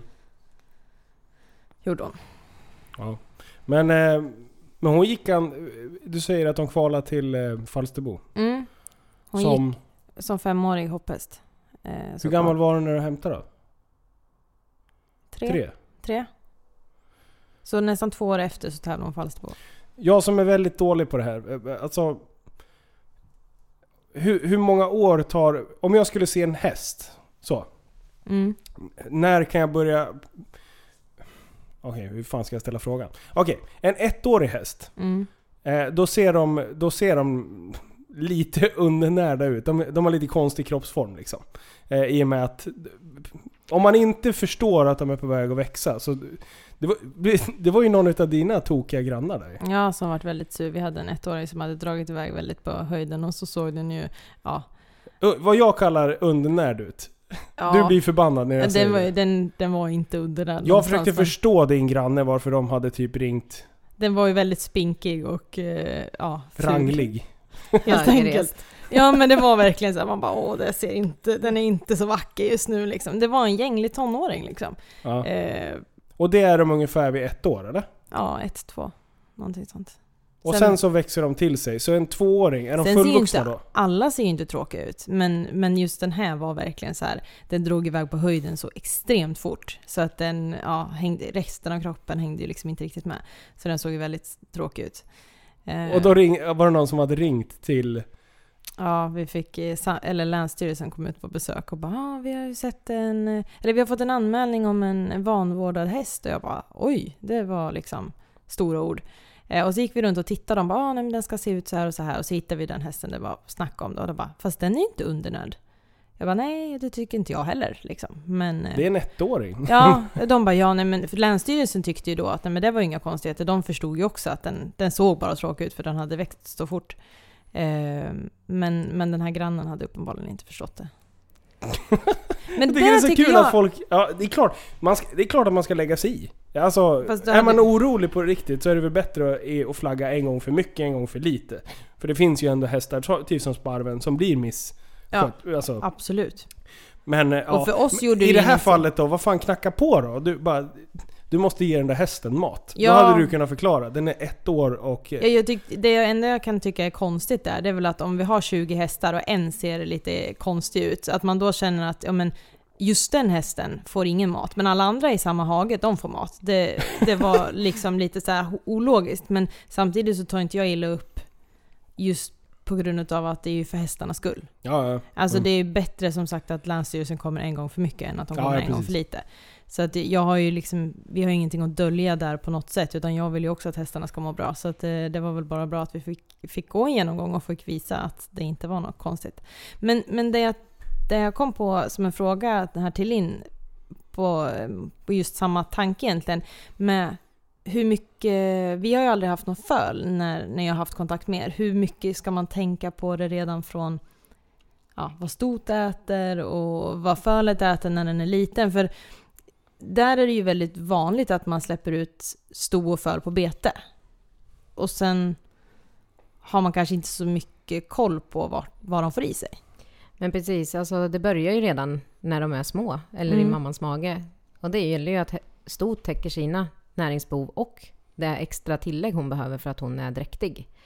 Ehm, så att man har ju eh, riktlinjer som man går på när man ska beräkna hur mycket hästen behöver extra i tillägg. Och man kan säga framförallt från åttonde dräktighetsmånaden som man behöver lägga på extra och sen fram till fölning då trappas det upp. Och det allra största tillägget ligger under de första tre månaderna när hästen är digivande. Mm. För det går åt enormt mycket för att producera mjölk till Mm. Eh, och som du säger, många släpper ut sina fölston på ett bete. Och eh, sen så går de där.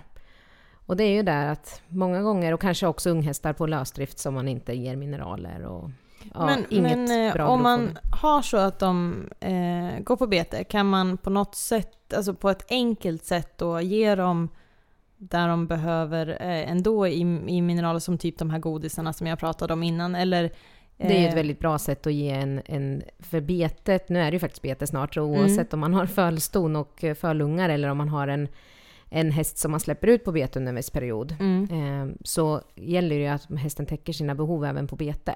mm, Och har man ett, många gånger kanske betet är, ett, eller det beror också väldigt mycket på hur, regnar det en sommar och det växer gräs hela sommaren så kan ju betet bli lite för bra. Hästarna Mm. blir tjocka.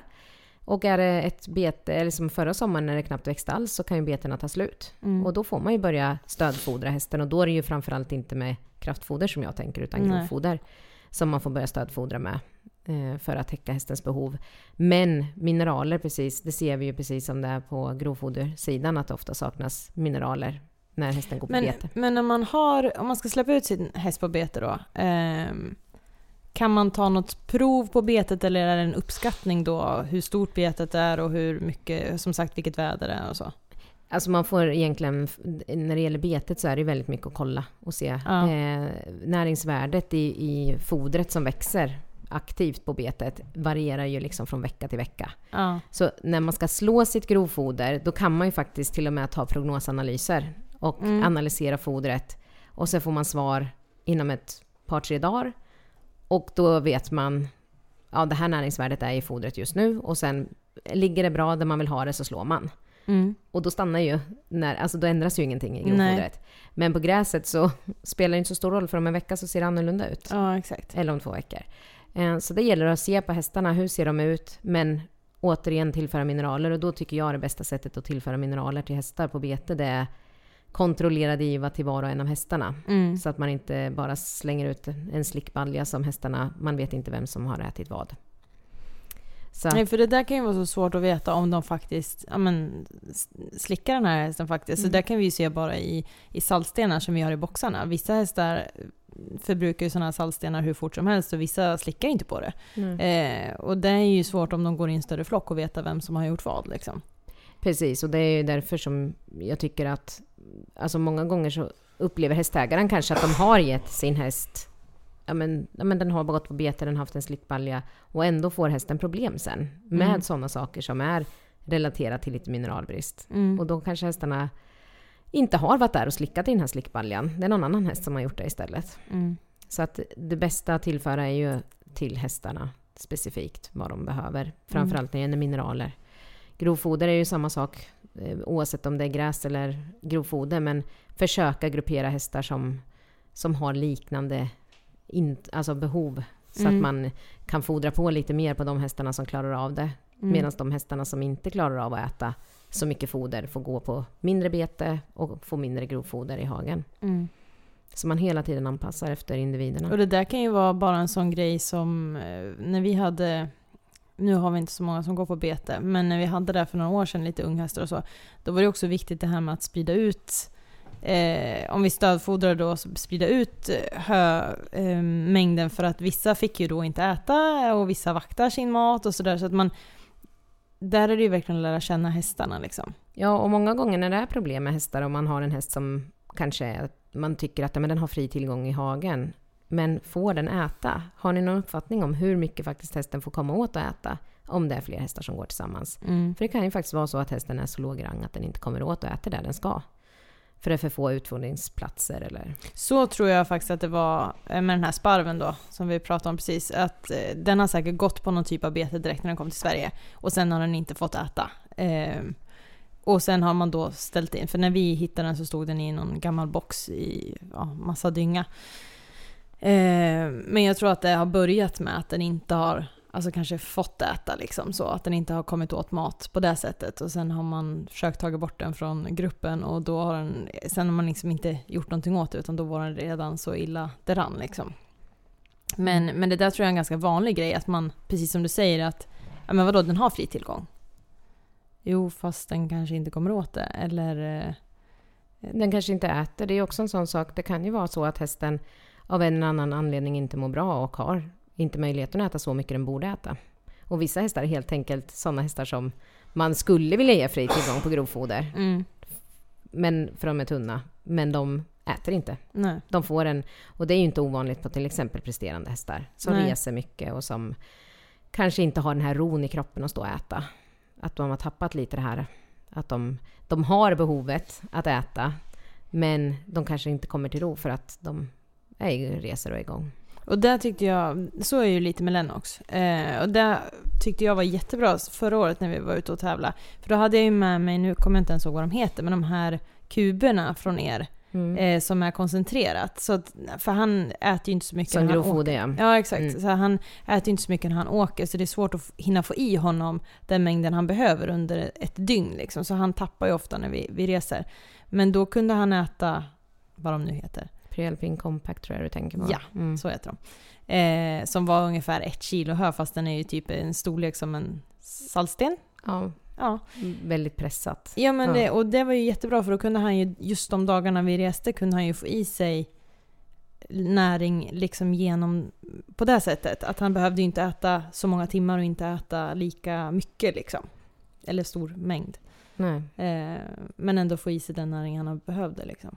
Mm. För det är jättesvårt, alltså vad ska man göra med en häst som inte, som inte äter tillräckligt liksom? Och det är oftast det som jag tycker är svårast som rådgivare. Det är, har, man en, har man en tunn häst som äter 9 kilo grovfoder, har sett den på fri tillgång grovfoder och den kommer förhoppningsvis gå upp i vikt. Men det är de hästarna som man har fri tillgång på foder Som ändå inte går och upp. som ändå inte går upp i vikt eller ja, om man har eh, uteslutit andra problem som parasiter och så vidare. Där har man ju en utmaning och där kan man ju behöva gå på med mer kraftfoder än vad man liksom behöver göra på en annan häst då. Där, ja, det, det här var en av mina frågor som jag hade skrivit upp här. Eh, en del hästar går ju med fritt. Mm. Eh, vad, varför kan en del göra det och en del inte liksom? Det är väl lite som oss människor, eller på säga. Man har lite olika metabolism. Alltså man Mm. har lättare och svårare för att lägga på sig. Mm. Ehm, jag brukar säga, skoja och säga att min sambo kan äta precis vad som helst och går inte upp ett gram. Det är så Mm. orättvist. Och jag får tänka på allt jag äter. För jag går väldigt lätt upp i vikt. Mm. Ehm, och jag det- och Sanna vi har en annan problematik. Jag är hungrig jämt, hon är aldrig hungrig. Ja, nej men det, det är ju lite så. Det, alltså det ju, kan säkert vara eh, samma hos hästar, liksom att vissa hästar, de upplever man ju utan att de kan prata som konstant hungriga. Ja. Och tyvärr så sitter det ofta ihop med de hästarna som är lite överviktiga också. Mm. Eh, och hästar som inte går, har ron att stå och tugga, de är lite tunnare. Mm. Men det kan också vara hästar som äter bra och så, men ändå har de svårare. Och man brukar säga till exempel som hingstar är ju alltid extra tillägg på dem i princip för att de gör av med mer för att bara andas, stå och gå för de har så mycket som de ska ha koll på. Mm. Ehm, så att eh, lite grann beroende på eh, vad man har för grundförutsättningar. Mm. Men har man en häst som är tunn så kan man alltid ge mer grovfoder. Men du, har, är du utbildad inom, inom andra djur också? Typ hundar? Ja, jag har läst lite hundkurs också för att jag tyckte det var kul. Ja. Mm. För det, eh, det är väldigt olika. Vi, vi- har ju en liten pitbull. Mm. Eh, hon låg och snarkade nyss, hörde ni det? Mm. Ja. låg och drömde och grejer. Eh, men hon har ju hon har ju fri mat. Alltså, hon, hon går ju och småkäkar lite hela tiden. Eh, men, eh, Skulle vi jämföra våra- med våra hundar, för jag har labradorer. ja. Mm. Jakttypen som ändå liksom är ganska fina i formen. De är Ja. inte tjocka, men skulle de komma... De äter ju... Kommer de in i foderboxen hemma så äter de... Där tar vad, de upp det. Ja, vad som helst. Ja. Obegränsat. Alltså det, det är liksom, jag har fått magpumpa en av mina hundar en gång. Är det så? Ja, ja, ja. Oh, Så, ja. För att den åt för mycket. Men vad, hur... Eh, eh, är, det, är det liksom, sitter det medfött med dem så? Eller hur... Är det att man har lärt dem från, från början att ät medan det finns? Alltså jag, det är lite svårt att svara på måste jag säga, men eh, helt klart så har ju mina hundar haft det här med sig i bagaget när de har flyttat hem till mig. Ja. Mm. Ja, för våra hundar, vi, vi har haft hund i familjen hela tiden. Eh, och där har man... Eh, jag tror vi har matat två gånger, morgon och kväll.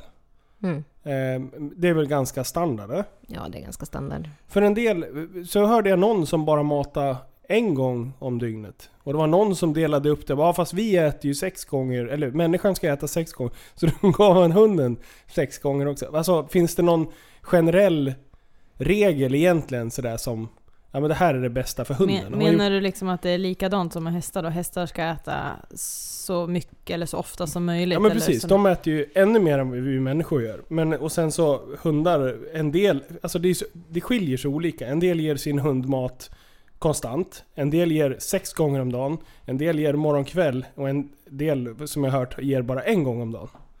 Det känns ju...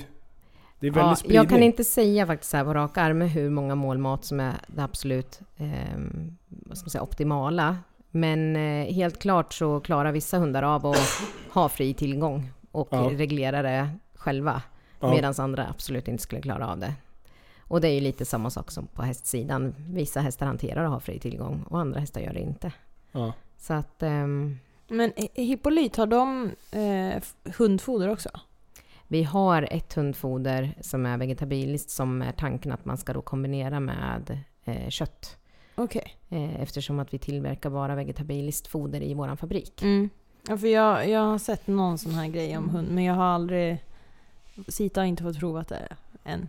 Så att, eh, eller jag, jag har inte provat det, men... men ehm, Jag skulle säga att hästfoder är det som vi eh, är störst på liksom. störst på. Ja. Men, jag, jag, jag, för, förlåt, nu har jag snöat in. Äta en gång om dagen för ett djur? Alltså är inte det lite? Men, men om man tänker på typ en varg, de som jagar. De Ja, jagar ju ganska mycket och sen äter de ju... Tokmoffar dem och sen... Så det måste, alltså lite som en orm också är ju... Ja, ja. Äter ja. ju, den kan väl äta, jag, jag kan ingenting om ormar Och de äter ju så här en gång i veckan, Alltså en hunden, gång varannan hunden är ju mer lik oss i våran matsmältning än vad till exempel hästen är. Ja. Mm. Ja, det är spännande. Det är, Sen borde det ju vara rent om man ska tänka hur hunden själv känner så borde det ju vara jobbigt. Om, om den är väldigt hungrig och så bara kastar i sig mat en gång och sen ska den ja, nästan bli hungrig igen innan den. Då borde det ju vara bättre att dela upp det kanske i alla fall på två gånger eller? ja. Nej, blir jag hade den här diskussionen mängd. med... Och, och den här personen jag pratade med hade nyss skaffat hund. Eh, pratade med två olika uppfödare om det här. Och fick två helt olika svar. Det är liksom så här, nej men en gång om dagen räcker. Medan den andra bara, ja fast dela upp det minst två gånger om dagen. Och då bara så här, det borde finnas ett... Ja, men så, här, så här gör du med den här rasen åtminstone. Sen raserna kan skilja sig lite. Men jag tyckte det bara var intressant att, att det finns så kanske bristfällig information till hundägare. Så. Men det kanske... Ja. Men jag tror Man, att det det är lite kanske är mer sak. individanpassat. Men jag tror att det är samma sak där, att vi har lite, alltså vi är ju väldigt mån, har vi en hund så är vi väldigt oftast i alla fall, så är man ju väldigt mån om sin hund och försöker ta hand om den på bästa sätt. Men jag tycker även där att det är väldigt lite information egentligen om vad foder innehåller, vad, vad hunden behöver. Alltså det finns den uppfödaren vi, eller när jag var liten så köpte vi en tollare och den uppfödaren var väldigt duktig och var väldigt så här, ja men det här, de här fodren passar den här typen av ras och det här och det här ska du tänka på och det här ska den ha som valp. Men mycket så är det ju så, ja men köp ett hundfoder på ICA liksom och hoppas på att, att eh, det funkar. Mm. Eh, även där skulle man ju vilja ha ännu mer kunskap och information. Liksom. Ja. Ja, intressant. Ja, det är Ja. intressant. Vi kanske skulle ha ett avsnitt med bara Ja, hundfoder. man, hundmanualen. Många som har häst har ju hund. Mm. Mm. Ja, men det går lite hand i hand. Mm. Och sen, sen så ska man ju koppla ihop det här med... Du kanske ska ska starta ett samarbete när du är ute och utbildar om hur man ska mata sin häst. Kan du inte få med hur man ska, hur hästtjejer ska äta då också? Du tycker För det de, behövs? de bara jobbar och jobbar och jobbar och sen står de och käkar godis liksom. Och sen tycker de att livet är en fest. Ja, nej men det är, tänker man ju på som mitt jobb. Jag reser ju väldigt mycket i mitt jobb. Ja. Mm, och föreläser väldigt mycket. Mm. Och sena kvällar om hur man ska fodra sin häst. Och det är väl inte alltid som man själv eh, kanske äter. Sitter i bilen och bara, äh, men vi drar en drive. Uh, får ha någon eh, nödlösning. Ja, Ja. Absolut. Det är svårt med kost generellt sett. Alltså, Mm. jag tycker det är... Fan, jag märker jättestor skillnad när man, när man sköter sig och när man inte. Alltså, det, kilorna på vik, eller vikterna på gymmet det speglas verkligen vad har jag ätit också innan. Kan, man kan ju bli mycket, mycket starkare genom att ha ätit korrekt och ätit ordentligt liksom. Medan om man fuskar lite och, och, och går, ger kroppen energi i form av socker och, och fett och bara kolhydrater, då det blir inte sådär jättebra. Nej, och sen eh, tittar man på hästar så där är det verkligen tänka långsiktigt och fodra, ha en bra foderstrategi. Mm. Fodra under bra och täcka alla näringsämnen. Det går inte att kolhydratladda en häst som vi gör med, med, med oss Nej. människor, utan de har en annan fysiologi. Men att- det är för att det tar längre tid att ta upp fodret då för en häst. Alltså att den... Ja, den är ju gjord för att äta grovfoder återigen. Mm. Eh, och det här tas upp i grovtarmen och där befinner sig fodret under en längre period. Mm. Eh, fodrar vi kraftfoder och så tas det ju upp eh, snabbare i tunntarmen om det är stärkelse som tas upp snabbt till exempel. Mm. Ehm, För, för en sån grej har jag, alltså när jag började rida, eller när vi köpte min första ponny, alltså det är ju 15 år sedan i alla fall. Eh, då var ju betfor jätte, alltså i alla fall i våra stall så var det så att ah, alla åt betfor liksom. Och då bara, ah, men det är energi och det är liksom, eh, du skulle då kunna ge det på morgonen och sen ska du ut och, och liksom typ ha var av den här energikicken när du ska rida eller tävla eller man höll på med timmar hit och timmar dit. Men är det någonting, alltså, eller för det första vad tycker du om betfor? Alltså betfor innehåller ju fibrer Mm, eh, och det är ju en restprodukt från sockerindustrin. mm, Så det innehåller ju en viss procent socker också. mm, Ehm, Jag skulle nog säga framför allt att hästar som kanske har en problematik, det finns ju olika metaboliska sjukdomar, mm, eh, fång, eh, insulinresistens och de här IMS-sjukdom som man pratar om mycket. De hästarna tycker jag man ska fodra. Alltså det, det är grovfoder. Och Mm. där är det också viktigt att ha en analys på sockerhalten i grovfodret. För det är det många inte tänker på. Det är att i grovfodret så... Alltså det kan vara en variation från 7-8% socker upp till 18-19-20%. Så att, och där äter hästen flera kilo av det här grovfodret. Så att vad man har för grovfoder spelar också stor roll. mm. Ehm, så att de hästarna ska man undvika att fodra socker. Ehm, men om man har en helt fullt frisk häst och ger en liten mängd eh, så blir det ju inte så mycket socker som de får i sig via betfor. För vi har, alltså, det var väldigt stort då när vi köpte min ponny och jag har ju föräldrar som inte Alltså mamma kan ju lite häst men liksom inte så mycket så man lyssnade ju på vad andra i stallet sa. Och så. Eh, sen fick vi ganska snabbt eh, sluta med det där för att eh, vi åkte till tandläkare som sa att nej nej nej men, men betfår är ingen bra grej och den här hästen har problem med tänderna och sådär. Och, och det är liksom, ja, som sockergrej så nej, strunta i det liksom. Eh, och, men då, då har jag bara använt det för att få vatten att smaka gott. Mm. Tills jag provade Hippolyt och Mash. Mm. Eh, som hästarna tycker ännu bättre om. Men, men eh, det är ju spännande det där med, alltså... Det är återigen en sån grej som folk tror är bra, eller man har en idé om att men det är bra, eller hästarna tycker om det och så vidare. Och sen ger man det kanske av fel anledning eller utan anledning. Mm. Ja, för det är nog ofta det jag brukar ställa mina kunder frågan. Varför ger du det här? Vad är syftet med det här? Vad, vad ska det tillföra din häst? Och det tycker jag är bra att fundera på. Vilket, vad man än tillsätter, om det är mineraler eller tillskott i all, största allmänhet. Mm. Vad ska det tillföra din häst? Och det, många har ju inte haft den tanken riktigt vad de vill uppnå med det eller vad det ska tillföra för någonting. Nej. Så det är väl Utan man gör en bra grundtanke. Man, Varför gör man det? Ja, men liksom man gör det antingen för att man alltid har gjort så eller för att jo, men det står på flaskan att den ska tillföra mer energi eller den ska lugna eller den ska vara bra för hovarna. Mm. Man ska inte underskatta placeboeffekten. Så kan man ju säga. Fast Folk bara häst- det här är bra. Bara, "Ja, men det är, alla upplever att det blir så mycket bättre. Mm, Ja, men, men hästen upp, eller är ju svår att... Ja, ja absolut. Du kan inte Men säga det, till hästen jag att jo men, upplever att min häst blir bra. jo, men för hästens skull. Hästen Ja, nej, men känner det, ingen ja. skillnad. Men det är det som blir när, när, när en produkt blir hypad. Det, kommer du ihåg? Det bästa var ju eh, de här plåstren som alla hade på näsan. Kommer du ihåg det? Här är på 90-talet. För att öka eh, syreupptagningen. All, helt plötsligt så hade alla ett, ett plåster som gick snett över näsan. Eh, Alla fotbollsspelare, alla hade det under typ två års tid. Mhm. För att det skulle öka syreupptagningsförmågan och det skulle vara så jävla bra. Alla hade det, det var reklam överallt. Sen bara tvärdog det liksom. Och där var det ju, då var det ju någon rackare som sa att det här är skitbra. Och alla bara tokköpte det där. Och sen, sen när man väl visade långsiktiga studier på det så var det ju att Ja, visst, vi, vi pratar ju 0, någonting i procent utav upptagningen. Men sen var det ju svindyrt så det blev världens affärsidé för de här som höll på med det. Och det är också så här. Folk upplever en magisk förändring fast det är bara ren placeboeffekt. Mm. Så tycker jag att det är mycket med sådana här tillskott och grejer till hästar. Att det är... Ja. Men det är trender som går. Ja. Att det blir liksom... Ett tag så ska det vara att det ska lugna dem och ett tag så är det någonting annat som är viktigt. Eller det, det går verkligen ja, i olika perioder. Vad man, vad man får för sig att man ska ge.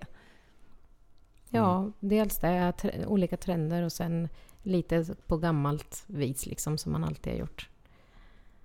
Sunt förnuft. Men, men det är ju så häftigt liksom att... att eh, för jag tycker väldigt att det är, är väldigt eh, betryggande just det här med att det är att naturliga råvaror i ett sånt foder som, som hippolyt.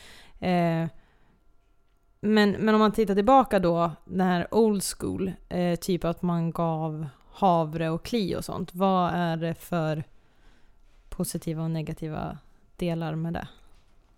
Alltså havre, det är ju, om man ska säga generellt sett så innehåller havre ganska mycket stärkelse. Och återigen så är ju inte det hästen som, alltså de är inte skapta för att äta stärkelse. Men varför börjar man ge hästen havre? Det var ju för att få i dem extra energi. för att få i dem extra energi? Ja. okej. Och många gånger så kanske man inte hade så jättebra grovfoder förr i tiden. Eh, det har ju också gått framåt. Mm. hur man tar hand om sitt grov, alltså sin vall och vad man får för grovfoder och så. Och man hade hästar som arbetade väldigt mycket. Mm. Eh, förr använde man ju hästarna i lantbruket. Och Mm. då kanske man behövde fodra på en hel del extra för att få hästarna att klara av att göra det jobb. Och, Mm. och hålla hullet och så. Mm. Ehm, så att um, havre användes ju och det var någonting som de själva kunde producera. Mm. Och det ligger ju kvar lite. Det finns ju många som har egenproducerad havre också. Mm. Så. Men eh, jag tycker att just eftersom att det är framförallt energi som det tillför i foderstaten så med ett bra grovfoder så kan man få i hästen energi ändå. Behöver Mm. inte fodra flera kilo havre. Och det finns ju maxtak för vad hästen liksom mår bra av. Mm. Det, det, man ska inte fodra för mycket havre och på samma gång. För det, hästen klarar inte av det. Ja, vad intressant. Mm, det känns som att vi har hunnit med att prata om mycket. Ja. Mm. Beta av det som vi hade uppskrivit i alla fall.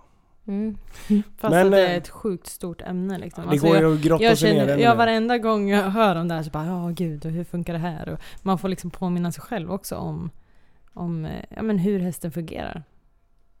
Men det är bara att skriva upp alla frågor. Och har ni andra frågor så, så posta det i Facebookgruppen.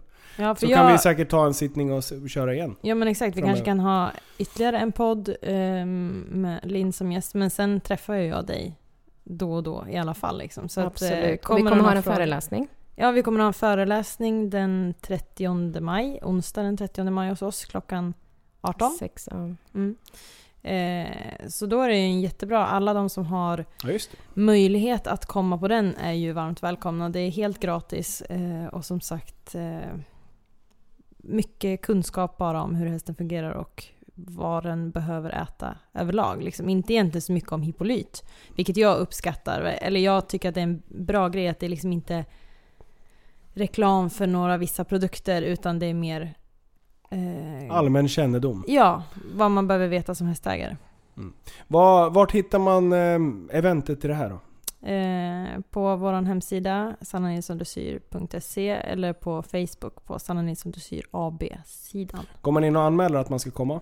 Ja, det är eh, bindande anmälan fram till den 28 femte.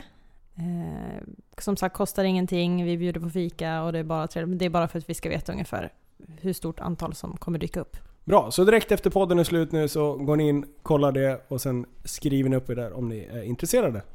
Är det du som kommer köra den då? Det är jag som kör den. Härligt! Ja. Då ska du kul. även få berätta hur man tar hand om sin hund. Hem och uppdatera mig lite känner jag. Ja, Ja, men eh, tack snälla för att eh, du kom. Det var ja tack för att jag fick komma. Ja, Det var- mycket dumma frågor här från min sida, men jag bjuder på dem. Det är verkligen superintressant. Eh, och det är ju så här vi har tänkt att podden ska vara. Mm. Information fast på ett lite avslappnat roligt sätt. Och nästa gång ska jag vara frisk. Så jag Nästa låter gång. normal. Ja, exakt. Mm, Det behövs. det är bra. Tack snälla. Ja, tusen tack. Ta hand om er. Hej hej! hej. hej.